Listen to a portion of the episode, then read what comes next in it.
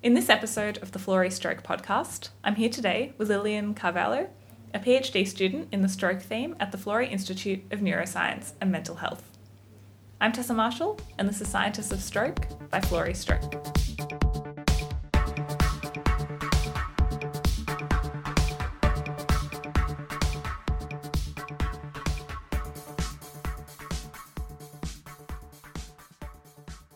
Welcome to Scientists of Stroke by Florey Stroke, where we discover how researchers at the Florey Institute are working to prevent stroke and reduce the impact of strokes. You can follow us on Twitter at Florey Stroke and find us on Facebook at Florey Stroke. Hey Lillian, thanks for joining us today. Thanks for having me. So, just to start off with, could you tell us a little bit about what your research is about? Yeah, sure. So, imagine that someone in your family or a close friend just had a stroke and they are in the hospital you would probably think that they should be standing up and sitting and exercising as soon as possible, right?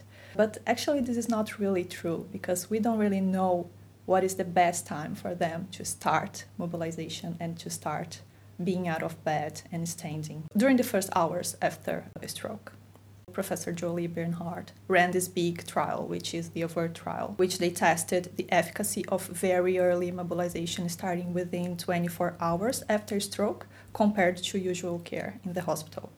And the results were quite unexpected because they showed that intense, very early mobilization starting in the first day after the stroke was associated with a reduction in the odds of a favorable function outcome at three months.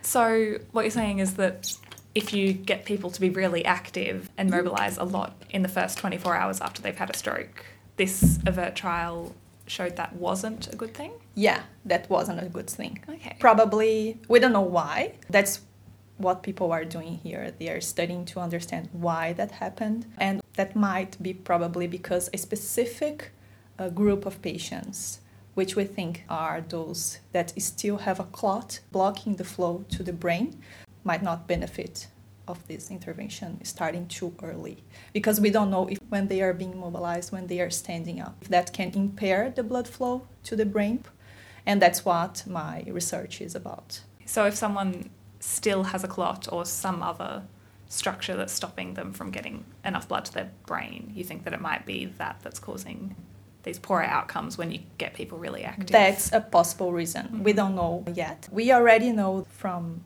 previous studies that those that still have a clot blocking the flow to the brain or they have a severe stenosis in one of the large arteries that supply blood flow to the brain, they are at a higher risk for having another stroke in the future. And we also know that normal people have this autoregulatory system in which we try to keep blood flow to the brain, even though we have changes in our systemic pressure. And for stroke patients, we know that that doesn't work well. So that's why we think that if these patients stay for longer periods of time standing and sitting, that might be a bad thing for the brain in the first hours of stroke. We know that exercise is good but we don't really know what are the consequences in the first hours. So it might be that when you're standing and sitting and doing lots of movement and your blood pressure is fluctuating with that, yeah. the brain after stroke can't regulate the changes as much yeah. as it normally would be able to. Exactly. And that could be causing damage. Yeah.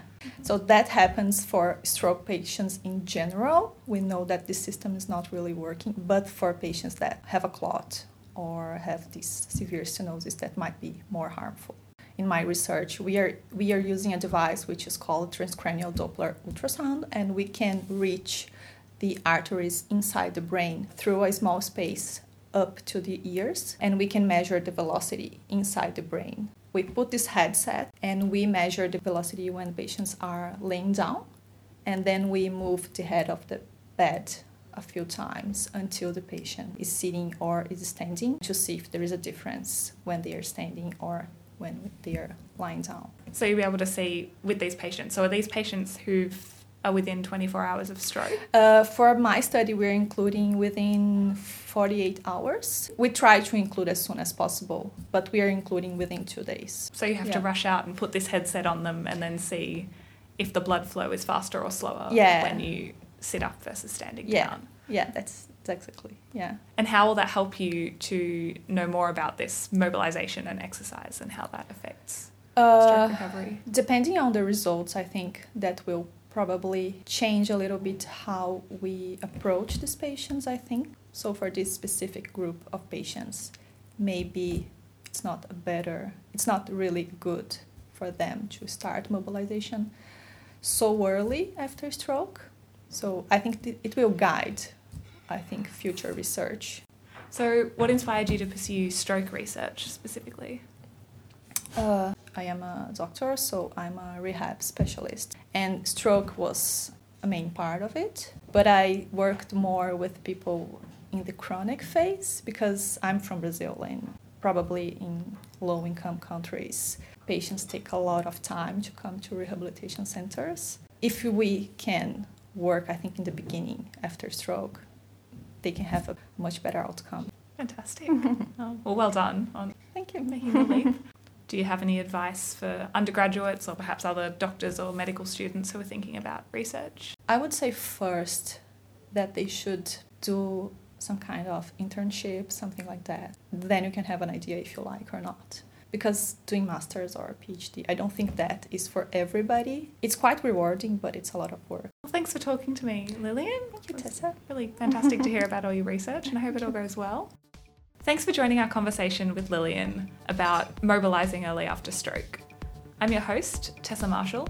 To hear more about Lillian's work and about other stroke research at the Florey, check out our other episodes on Podbean. And don't forget to follow us on Twitter at Florey Stroke.